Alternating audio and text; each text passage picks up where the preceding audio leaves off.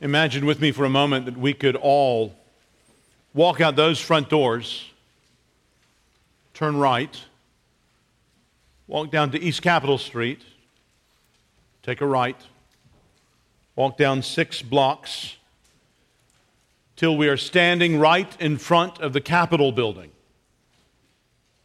And imagine then the winds of time blew in just the right way that we could hear the words spoken in that exact spot 154 years ago on March the 5th, 1865, as Abraham Lincoln gave his second inaugural address, unknown to him merely four weeks before the war would end, and five before his own life would be taken by an assassin's bullet.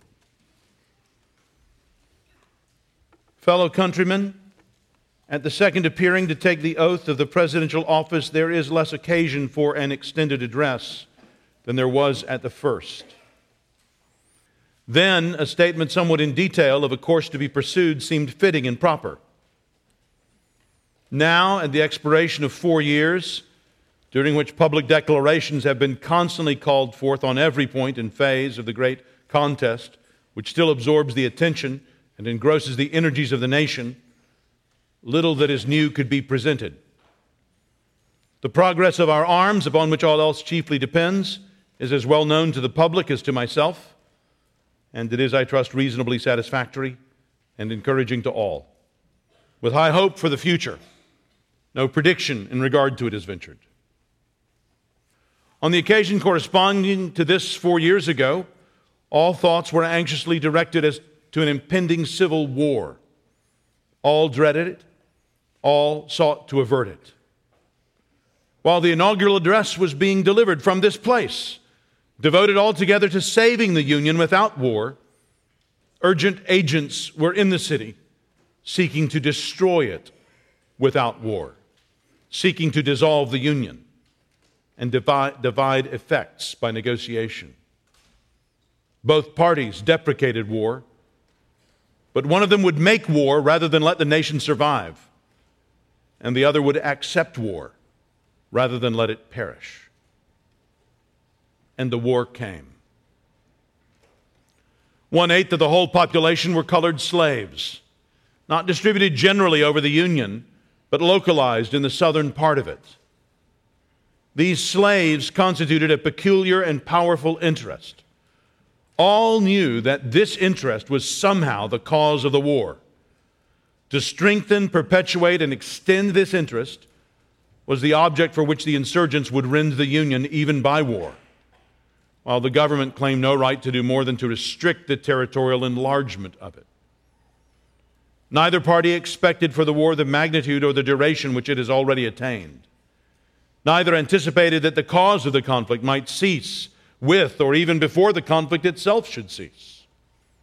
Each looked for an easier triumph and a result less fundamental and astounding. Both read the same Bible and pray to the same God, and each invokes his aid against the other. It may seem strange that any men should dare to ask a just God's assistance in wringing their bread from the sweat of other men's faces. But let us judge not that we be not judged. The prayers of both could not be answered, that of neither has been answered fully. The Almighty has His own purposes. Woe unto the world because of offenses, for it must needs be that offenses come, but woe to that man by whom the offense cometh. If we shall suppose that American slavery is one of those offenses which in the providence of God must needs come, but which having continued through his appointed time, he now wills to remove, and that he gives to both North and South this terrible war as the woe due to those by whom the offense came? Shall we discern therein any departure from those divine attributes which the believers in a living God always ascribe to him? Fondly do we hope, fervently do we pray that this mighty scourge of war may speedily pass away. Yet, if God wills that it continue until the wealth piled by the bondsmen's 250 years of unrequited toil shall be sunk and every drop of blood drawn with the lash shall be paid by another drawn with the sword. As was said 3,000 years ago, so still it must be said the judgments of the Lord are true and righteous altogether. With malice toward none, with charity for all, with firmness in the right as God gives us to see the right, let us strive on to finish the work we are in, to bind up the nation's wounds, to care for him who shall have borne the battle, and for his widow and his orphan, to do all which may achieve and cherish a just and lasting peace among ourselves and all nations. And that was the entire speech. That was the whole thing. Perhaps the shortest presidential inaugural address ever. You know, length usually detracts from the power of a speech. Here, Lincoln was able to marshal the crucial issues at stake simply and clearly, like he had done just a little over a year earlier in his justly famous Gettysburg Address. But one of you at this point interrupts me and says, Mark, wait just a moment. Isn't there some irony in your praising the brevity of an address at the beginning of an hour long sermon? Oh, I appreciate the question. But what we generally do here in our times together is not simply a speech. We take up a text in the Bible or a topic, and with the Bible, we explore it for an hour. It's not simply a speech of my ideas, but rather our preachers lead us in exploring and feasting on the unending riches of God's Word. We could probably spend much more time doing it than we do. But there is the responsibility of children and meals and other aches and pains, and the shocked visitors who've just thought, isn't this thing just an hour? Really? Are we just now beginning a sermon? Nevertheless, the power of simple, direct statements or questions to clarify and help to lead us is obvious.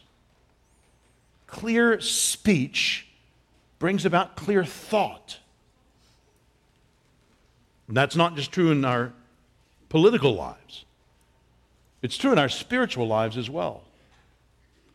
Today, we come to the conclusion of our study of the first of Moses' final three speeches to the nation of Israel before they crossed the Jordan and began the conquest of the promised land. This speech that we've been studying is rehearsing what God has done with his people in the past.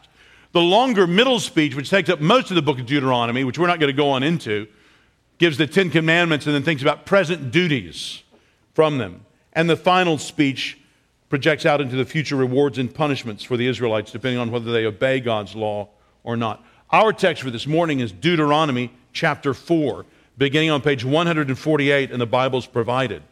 Let me encourage you to follow along as I read and to leave your Bible open because all we're doing in this time together is studying this speech. Deuteronomy chapter 4.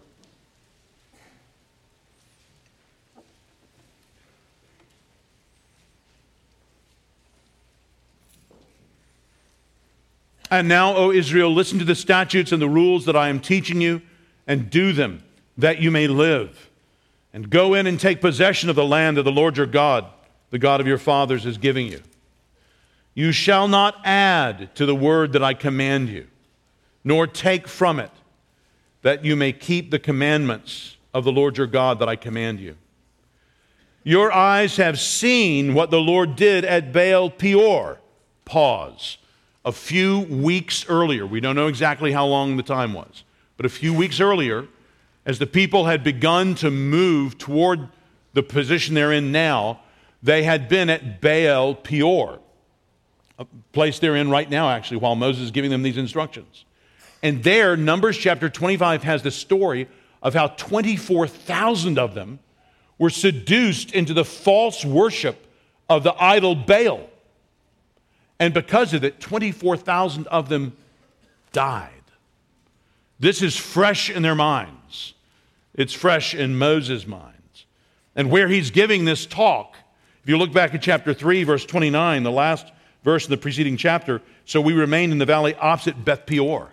They were right there. They were hearing this speech in the view of a pagan temple to Baal on one side and the promised land, as it were, stretching out on the other.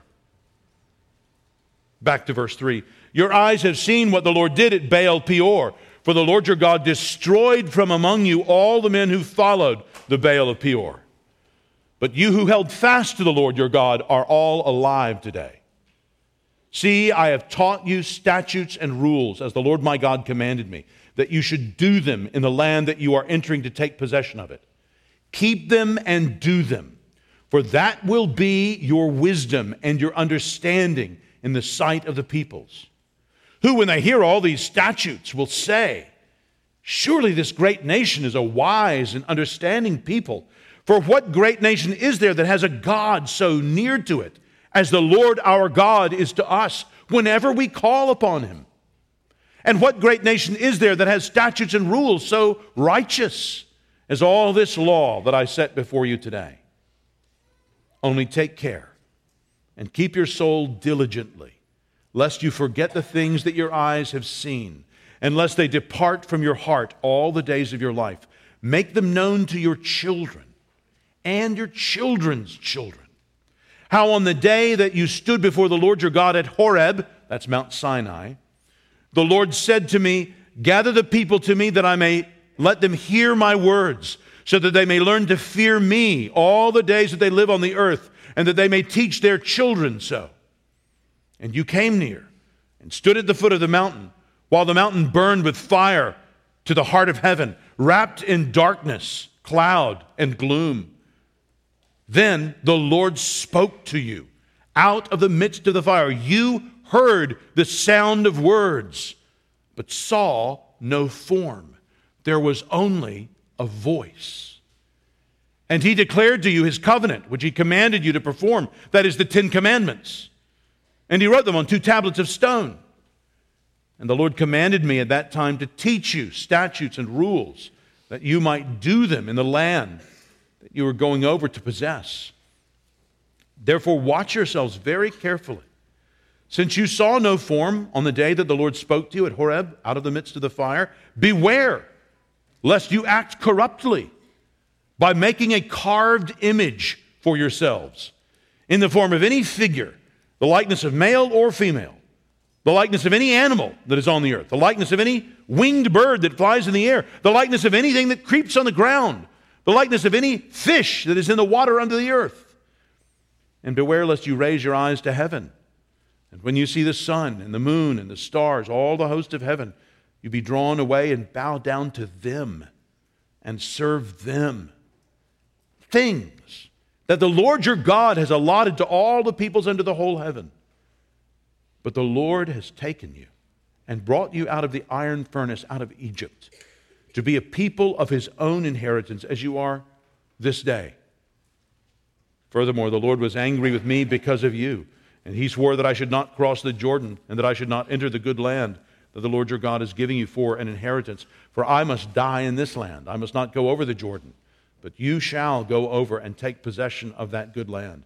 Take care, lest you forget the covenant of the Lord your God, which he made with you, and make a carved image the form of anything that the Lord your God has forbidden you. For the Lord your God is a consuming fire, a jealous God.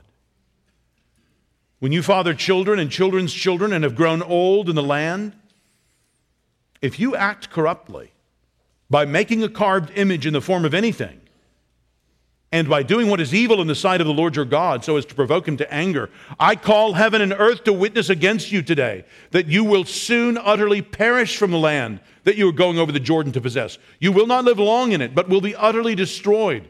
And the Lord will scatter you among the peoples, and you will be left few in number among the nations, where the Lord will drive you. And there you will serve gods of wood and stone, the work of human hands, that neither see nor hear, nor eat, nor smell. But from there, you will seek the Lord your God, and you will find him if you search after him with all your heart and with all your soul. when you are in tribulation and all these things come upon you in the latter days, you will return to the Lord your God and obey his voice. For the Lord your God is a merciful God. He will not leave you or destroy you or forget the covenant with your fathers that he swore to them. For ask now of the days that are past, which were before you, since the day that God created man on the earth. And ask from one end of heaven to the other whether such a great thing as this has ever happened or was ever heard of. Did any people ever hear the voice of a God speaking out of the midst of the fire as you have heard and still live? Or has any God ever attempted to go and take a nation for himself from the midst of another nation by trials, by signs, by wonders, and by war, by a mighty hand and an outstretched arm, and by great deeds of terror, all of which the Lord your God did for you in Egypt before your eyes? To you it was shown that you might know that the Lord is God. There is no other besides him. Out of heaven he let you hear his voice that he might discipline you and on earth he let you see his great fire. And you heard his words out of the midst of the fire. And because he loved your fathers and chose their offspring after them, and brought you out of Egypt with his own presence by his great power, driving out before you nations greater and mightier than yourselves, to bring you in, to give you their land for an inheritance, as it is this day. Know therefore today, and lay it to your heart, that the Lord is God in heaven above and on earth beneath. There is no other. Therefore, you shall keep his statutes and his commandments, which I command you today, that it may go well with you and your children after you, and that you may prolong your days in the land that the Lord your God is giving you for all time. Then Moses set apart three cities in the east beyond the Jordan, that the manslayer might flee there. Anyone who kills his neighbor unintentionally, without being at enmity with him in the time past, he may flee to one of these cities and save his life. Bezer in the wilderness, on the tableland for the Reubenites, Ramoth and Gilead for the Gadites, and Golan and Bashan for the Manassites. Well, friends, not unlike Lincoln's address, here Moses really puts the crucial issues before the Israelites clearly and directly I think we could summarize them in three short questions. Number one, who is God? Who is God? Number two, what has God said? What has God said? And number three, what will I do? What will I do? Those are the three questions we want to ask and consider from our text this morning. And as we do, I pray that you will be able to give answers from your own life that are clear and good. Let's begin with that first question Who is God? Moses is clear here that God's people must understand who is God. The Lord is the only true and living God. His unique status, argues Moses, is proved by the Exodus and by Mount Sinai.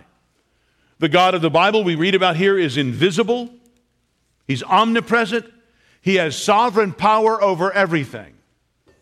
In fact, it was God who created man. He is the creator of all that is. Everything He does is excellent. Look again at verse 8. And what great nation is there that has statutes and rules so righteous as all this law that I set before you today? Brothers and sisters, since this is the case, shouldn't we, like these Israelites of old, work to hold fast to him? That's a strong language that's used there in verse 4. This is no passing acquaintance. Hold fast to this God. Now, already we're communicating in a way that I know if you're here today and you're not a Christian must seem strange to you. I just wonder would you say that you know God? my non Christian friend, how would you describe your relationship with God? To use the Bible's language, we are to fear the Lord. That is, we are to hold Him in the highest regard. He is the most important factor in our lives. Moses challenged the Israelites here, telling them to ask if any God has ever done what your God has done the liberation from Egypt and the Exodus and the giving of his law at Mount Sinai. God loved these people, He chose His people. He is the God of your fathers, he, re, he says here in his very first sentence in verse 1. And now he's just about to give them the long promised land. Verse 39 Know therefore today and lay it to your heart that the Lord is God in heaven above and on the earth beneath. There is no other. Brothers and sisters, praise God for the way He has chosen us and loved us in His great power. The God of the Bible is not a passive responder, but He is an active initiative taker. As, in fact, that's the only way those of us who are people who were formerly spiritually dead could be here at all with any interest in God. Our whole spiritual existence depends on the fact that it is God who has taken the initiative with us to save us in his love and to forgive us and to give us a new birth and to sanctify us. This is all the work of God. It's not our work. This is showing us even there what this God is like. Isn't it interesting the way that Moses stresses here the importance, though, of also understanding who is not God? Look again in verses 15 and 16. Therefore, watch yourselves very carefully, since you saw no form on the day the Lord your God spoke to you at Horeb or out of the midst of the fire. Beware lest you act corruptly by making a carved image for yourselves in the form of any figure, the likeness of male or female, the likeness of any animal that is on the earth, the likeness of any winged bird that is in the air, the likeness of anything that creeps on the ground, the likeness of any fish that is in the water under the earth. And beware lest you raise your eyes to heaven and when you see the sun and moon and stars, all the hosts of heaven, you be drawn away and bow down to them and serve them. Things that the Lord your God has allotted to all the peoples under the whole heaven. Or then what he says down in verse 23 Take care lest you forget the covenant of the Lord your God which he made with you, and make a carved image, the form of anything that the Lord your God has forbidden you. Again, friends, remember the background in Numbers 25. They had just seen how important it was that they not go after fake gods like the Baal of Peor. But as sure as that false worship that day proved fatal, so fake gods don't work, at least not for long. And they kill any real long lasting joy. And that's why Moses would tell the people here so emphatically watch yourselves very carefully there in verse 15. And that's why he would be so specific in verse 16 to not make a carved image to worship, or down in verse 19, not to bow down to any heavenly bodies. You can enjoy planet Earth, but just don't start worshiping the earth. He says here so clearly in his word, verse 23 Take care lest you forget the covenant of the Lord your God, which he made with you, and made, make a carved image, the form of anything that the Lord your God has forbidden you. We don't like to think today of God being jealous. It's almost something that just doesn't compute to people today. But jealousy is a good attribute for God to have. Because He really does stand in a unique relationship with all of us made in his image, and especially with those that he's redeemed. And it's wrong for anyone else, any other being, to be put in that place. And so it's as right for him to be jealous of us as it is for me to be jealous of my wife or my wife jealous of me because we have an exclusive relationship with God, and He is good. Idolatry is the primary sin that Moses addresses here in Deuteronomy 4. It's the religious guise of directly God denying pride. Instead of using idols, they were to worship only the true and living God. Listen again to that last section of the speech where he's so clear about this. Verse 32. For ask now the days that are past, which were before you since the day God created man on the earth, and ask from one end of heaven to the other whether such a great thing as this has ever happened or was ever heard of. Did any people ever hear the voice of a God speaking out of the midst of the fire as you have heard and still live? Or has any God ever attempted to go and take a nation for himself from the midst of another nation by trials, by signs, by wonders, and by war, by a mighty hand and an outstretched arm, and by great deeds of terror, all of which the Lord your God did for you in Egypt before your eyes? To you it was shown that you might know that the Lord is God. There is no other besides him.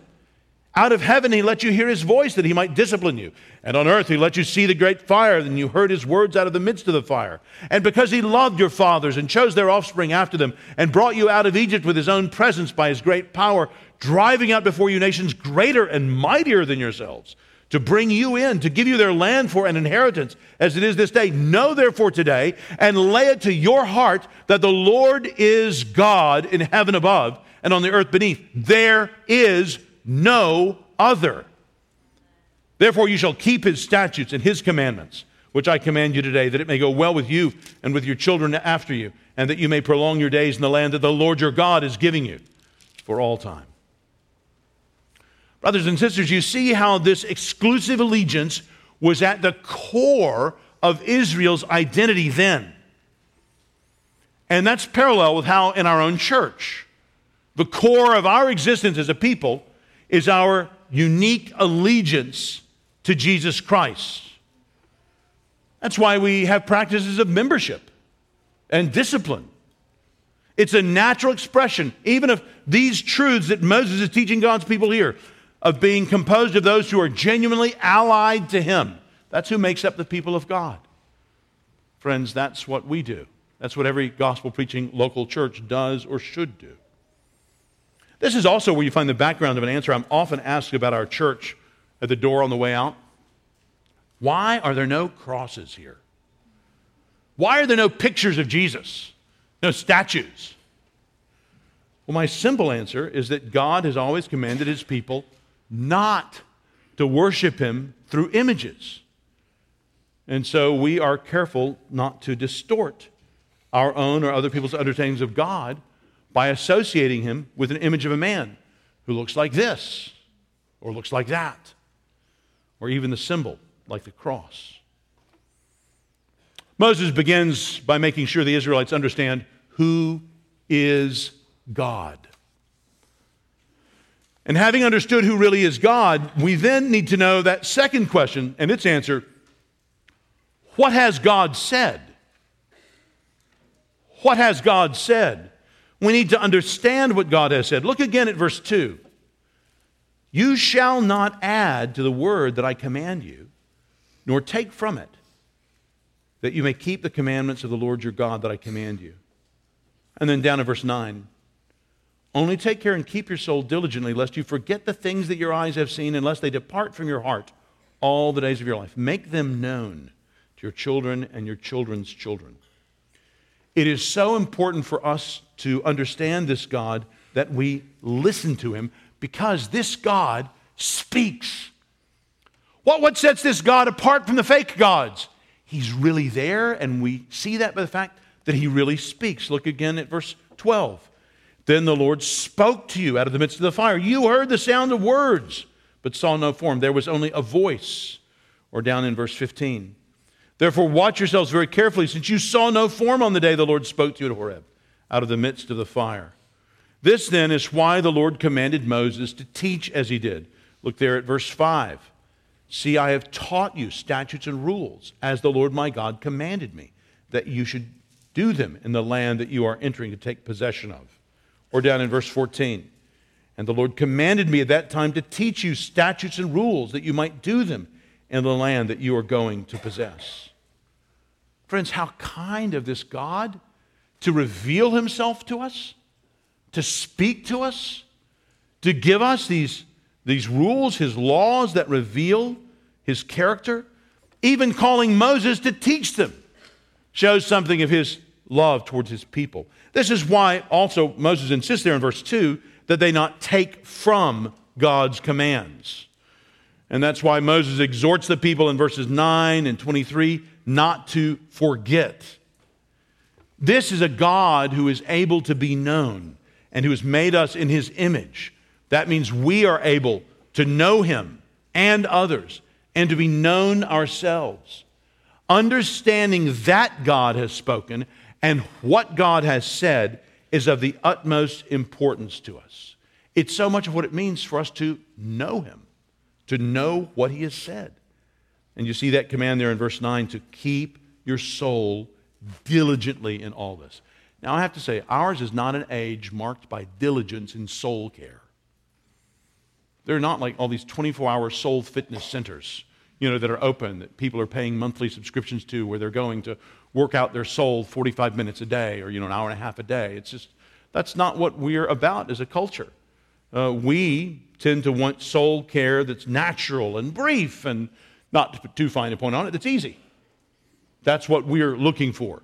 We don't like to think that we might need to work to discern what it is that the true God has said and work to understand what it means and work to know how it applies to us. But there's no getting around the fact that in this world we are in an arena of spiritual conflict. And that if you would follow Christ, your full rest will come only when your spiritual warfare has ended. And your spiritual warfare, my friend, ends at death. Look down at verse 32. You see how that verse begins. Ask now of the days that are past. I love that image. Moses is telling the Israelites grab those days that are past, your memories of them, your knowledge of them, and inquire of them, interrogate them, find out the truth from them.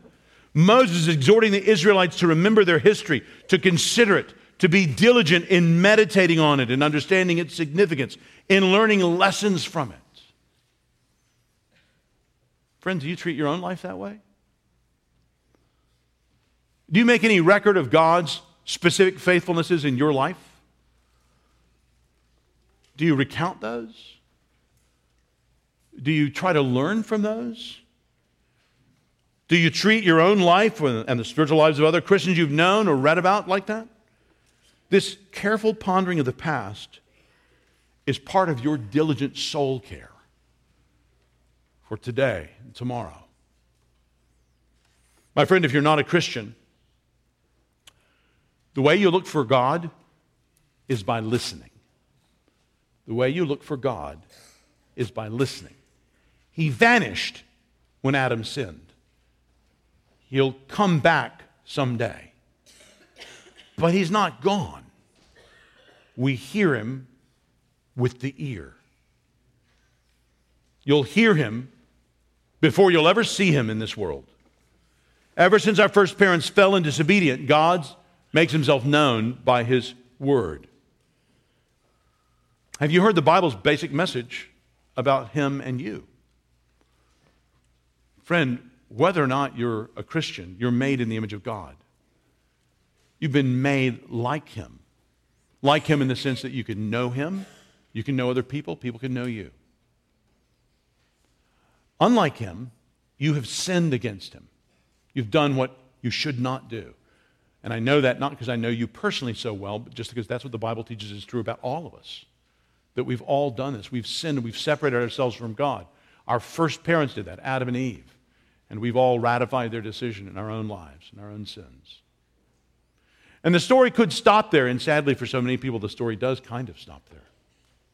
But here's the great news we have in Christian churches God sent his only Son to take on human life.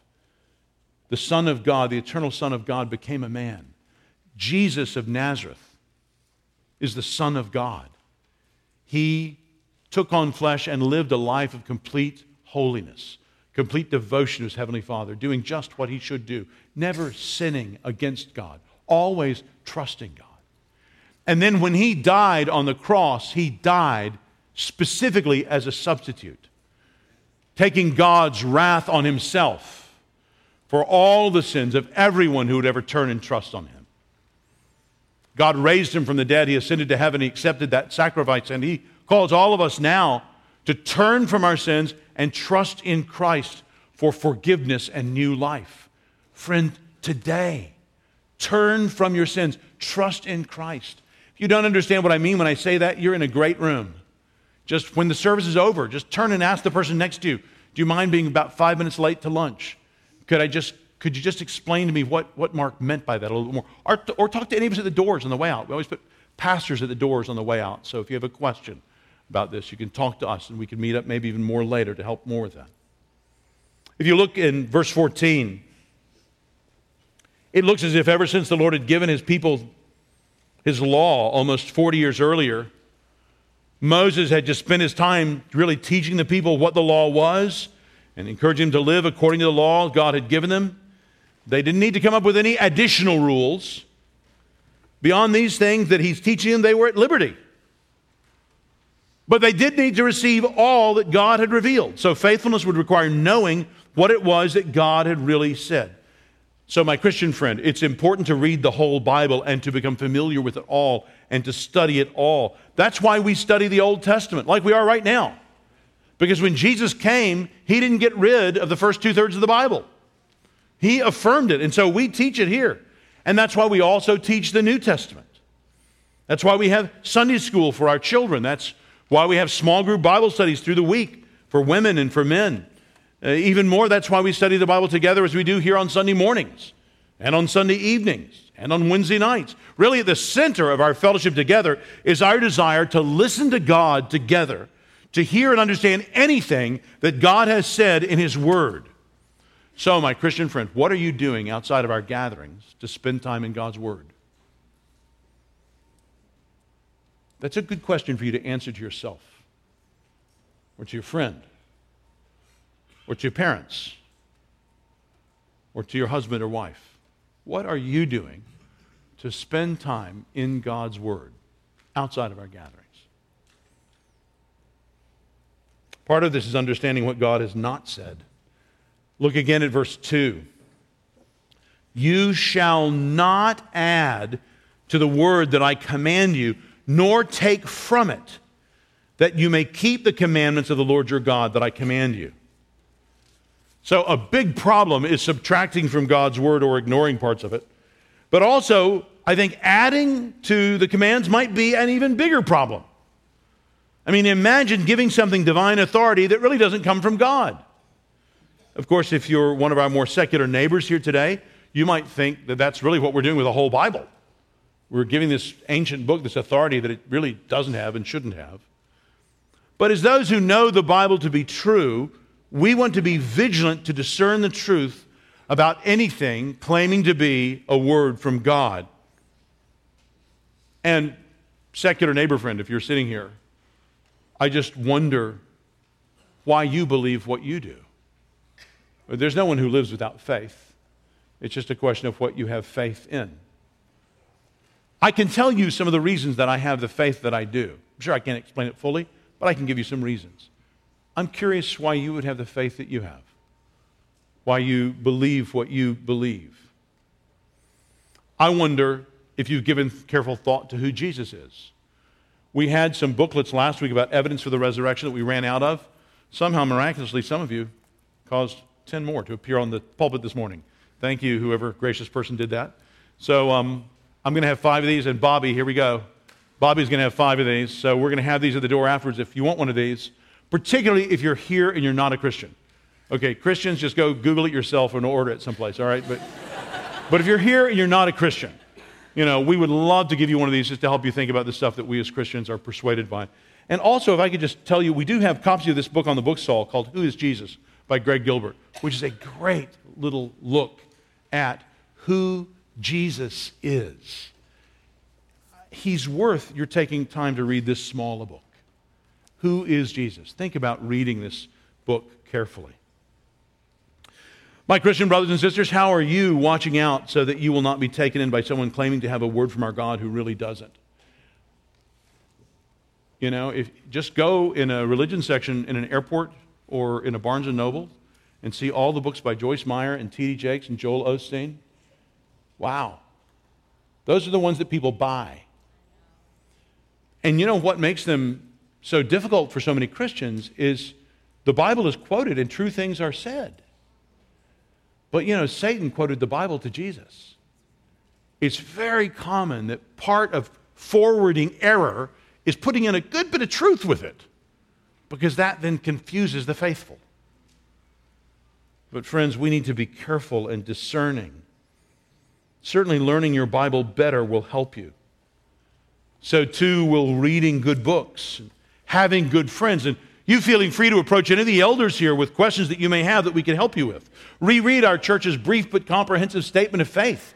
It's been helping us for over 140 years. See what they say. One of the main reasons you want to be in discipling relationships with your brothers and sisters here at church is to help prevent confusion in your understanding of what God has said. And one last question on this point I wonder how the Bible is faring in our families. Moses mentions here in verse 10 teaching the children God's word. Parents, have you found a good time to read the Bible in your family? To read the Bible to your children? Have you found any other resources that help you to help the next generation treasure the Bible? Connie has a great list of books and resources on our church website. Go there and look at that. Get some of those.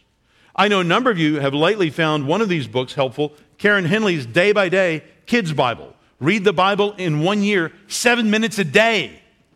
This is just for the kids. Okay? You could consider uh, grabbing a copy of this from Amazon, ordering it. Karen Henley day by day, kids' Bible. In all these various ways, we want to know who God is, and understanding who God is, we want to know what God has said. That brings us to one more question, number three. What will I do? What will I do? Obey God's word is the basic answer there. Look again in chapter 4, verse 1. And now, O Israel, listen to the statutes and rules that I am teaching you and do them that you may live and go in and take possession of the land that the Lord, the God of your fathers, is giving you. You shall not add to the word that I command you, nor take from it, that you may keep the commandments of the Lord your God that I command you. And then down in verse 5 See, I've taught you statutes and rules as the Lord my God commanded me that you should do them in the land that you are entering to take possession of. Keep them and do them, for that will be your wisdom and your understanding in the sight of the peoples who, when they hear all these statutes, will say, Surely this great nation is a wise and understanding people. Then down in verse 13, and he declared to you his covenant, which he commanded you to perform. That is the Ten Commandments. And he wrote them on two tablets of stone. And the Lord commanded me at that time to teach you statutes and rules that you might do them in the land that you are going over to possess. And in the last verse of the speech, that's how he summarizes it. Verse 40 Therefore, you shall keep his statutes and his commandments, which I command you today, that it may go well with you and your children after you. Having identified who the true God is and what this true God has said, it then comes down to the simple matter of belief and obedience. Now, we know from what we read in this chapter that God's words, only God's words, all of God's words, are to be uniquely honored. They are uniquely righteous and therefore uniquely worthy of being obeyed. We notice that right off the bat, you can't obey what you don't know. So we have to figure out some way to read and to listen to or to be taught God's word, or we will have no idea of what it is that we're to do. And that's what Moses tells them to do in this chapter. He tells the Israelites to listen to God's statutes, to do them. He can use other verbs here, but to mean the, same thing, like keeping the commandments in verses 2 and 6, and in the summary verse, verse 40, or performing them, like I read in verse 13. So the people's going over and taking possession of the good land was their largest and most visibly unique obedience that they were being called to just then. Many of the other commands here applied to them years after the land was conquered and still apply to God's children today, like making God's commandments known to your children. See that in verse 9? Only take care and keep your soul diligently, lest you forget the things that your eyes have seen, and lest they depart from your heart all the days of your life. Make them known to your children and your children's children. So, grandparents, there is license for you to teach the Bible to your grandchildren, regardless of what your children say to you.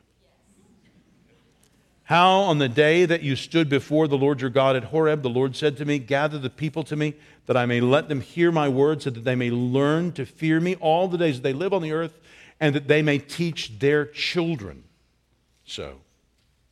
And then look down at verse 40 again. Therefore, you shall keep his statutes and his commandments, which I command you today, that it may go well with you and with your children after you, and that you may prolong your days in the land the Lord your God is giving you for all time. Well, friends, we can go on and on about this point. Ultimately, we failed at this. We haven't kept his words as we should. The people then didn't, we don't. And so Christ came. And Christ was wounded at the cross, and there his blood flowed, and our ransom was paid. And that's why, we trust him uniquely, because he has obeyed perfectly. Our passage today talks about this awful alternative to obedience to God's word that we read about here. When we don't obey God's word, look at verse 29. But from there you will seek the Lord your God, and you will find him if you search after him with all your heart and with all your soul when you are in tribulation and all these things come upon you in the latter days, you will return to the Lord your God and obey his voice. And that's really what those last three verses in the chapter and our reading are about. Verse 41 Then Moses set apart three cities in the east beyond the Jordan, that the manslayer might flee there. Anyone who kills his neighbor unintentionally without being at enmity with him in time past, he may flee to one of these cities and save his life. Bezer in the wilderness, in the tableland for the Reubenites, Ramoth and Gilead for the Gadites and Golan and Bashan for the Manassites. Friends, this is the God who we read here in verse 24 is a consuming fire, who is jealous. His anger at sin is referred to more than once. He is no unmoved universal governor, coolly indifferent to the acts of us passing creatures, seeing us as of little significance. Now, we saw up in verses 3 and 4 about the Israelites who had committed idolatry and adultery with the followers of the Baal of Peor that the Lord destroyed them, and yet he spared those who remained faithful to him. This is a picture of salvation by obedience, but it won't finally be our obedience. We've already blown that opportunity. It would be a substituted obedience. But there are still consequences for our sins on earth. As stern as this passage is on sin, it's not without words of hope for sinners. So in verse 7, Moses says, For what great nation is there that has a God so near to it as the Lord our God is to us whenever we call upon him?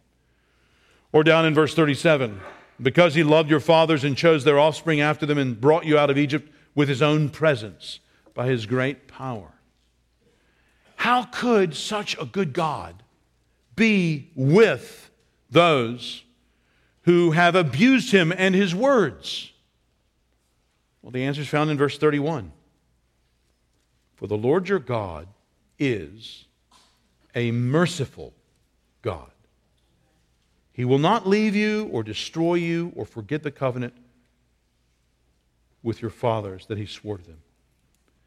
You see Moses' instructions right before this, verse 29.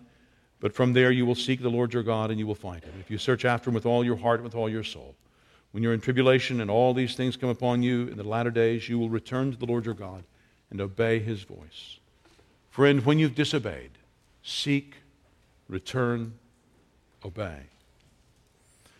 Again, my Christian friend, you cannot obey God's word if you don't know it. Make a priority of reading your Bible and obeying it. It is the Word of God. And this great God is not first among equals in some heavenly pantheon. He is rather the one and the only God. Therefore, He is to be obeyed by us. No one has authority to contradict his orders. In fact, we should praise God for revealing himself to us by means of his commandments. They lay bare his nature and they expose our own heart's errors. And friends, we should especially work against the pride that is in our lives that shows itself in idolatry as we devote our thing, ourselves to things other than God. There is no authority that we should raise up against God's own will and word. We should obey all that the one true and living God has revealed to us of his will. So, three simple and direct questions. One, who is God? Number two, what has God said? And number three, what will I do? A couple more things to note about our text before we have done. First, I want you to notice after the ifs of verse 25, Moses shifts into a little prophecy in verses 26 to 31, where he really summarizes the whole history, the rest of the history of God's people in the Old Testament. Did you notice that? 26, I call heaven and earth to witness against you today that you will soon utterly perish from the land that you are going over the Jordan to possess. You will not live long in it, but will be utterly destroyed. And the Lord will scatter you among the peoples, and you will be left few in number among the nations where the Lord will drive you. And there you will serve gods of wood and stone, the work of human hands, that neither see, nor hear, nor eat, nor smell. But from there, you will seek the Lord your God, and you will find him if you search after him with all your heart and with all your soul. When you are in tribulation and all these things come upon you in the latter days, you will return to the Lord your God and obey his voice. For the Lord your God is a merciful God. He will not leave you or destroy you or forget the covenant with your fathers that he swore them. He knew what he was going to do with his people of Israel. They were one vast display to the heavens of his character. And he knew they would repent in part because when they're in exile in Babylon, he's appearing in a vision to Ezekiel. He is going to teach them what's going on. He is going to break their hearts with his continuing love and pull them back to himself. He will make them a corporate witness to the nations, not only supremely of their repentance, but of his mercy. They are going to be a preview of the great return from exile he will effect through his own Son, the Lord Jesus Christ.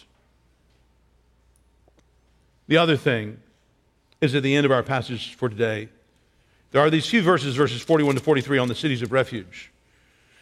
A few of you thoughtfully made fun of me for including these in this reading and emails this week. Thank you for that. Mark, such a great speech. Why would you just tack these little three things on at the end? Uh, it wasn't my idea, it was the Lord's idea. And um, I'm just trying to be faithful here with what's there. Um, you understand what these cities were? They were the cities of refuge that one would go to if one had accidentally taken a life. God in His mercy provided for that. Well, my friend, today this church is your city of refuge. This very meeting this morning. Here, though punishment can be stayed not just for a while, which is all these cities affected, but forever. And not just for one sin, but for all sins because of what Christ has done. Only Jesus has really performed all these commands correctly in Deuteronomy 4, and the church is the body of Christ. It is filled with His Word and filled with His Spirit, dependent by faith on His work, united by faith to Him. We are incorporated into Christ by His Spirit's work. We hear the good news and we believe it. We point you to the only real and effective refuge, Jesus Christ. These cities of refuge were just dim and partial temporary pictures of what God would provide for us in Christ. And it's all for God's glory. That's what we see here in verse 4. Look again at verse 6. Keep them and do them, for that will be your wisdom and your understanding in the sight of the peoples, who, when they hear all these statutes, will say, Surely this great nation is a wise and understanding people. For what great nation is there that has a God so near to it as the Lord our God is to us whenever we call upon him? Friends, the purpose of distinguishing Israel from the other nations was to show that none of the others had a God like this God, so near to him, the way the Lord our God is near to us when we pray to him. That's the purpose in having a church like this today. Do you personally know this one true God? Take your bulletin. Turn to page 15. It's a rendering of the 23rd Psalm. There are two or three different renderings we sing in this church. This one has a particularly sweet last stanza. Look at that third stanza. The sure provisions of my God attend me all my days. Oh, may thy house be my abode, and all my work be praise. There, in God's house, there would I find a settled rest, while others go and come. No more a stranger, nor a guest, but like a child at home. Trust God for what He has done in Christ for all who will come to Him. Let's pray. Lord God, we pray that you would help us to sing this truthfully and to mean it. Oh Lord, make yourself our Lord and God for each one here today. We ask in Jesus' name. Amen.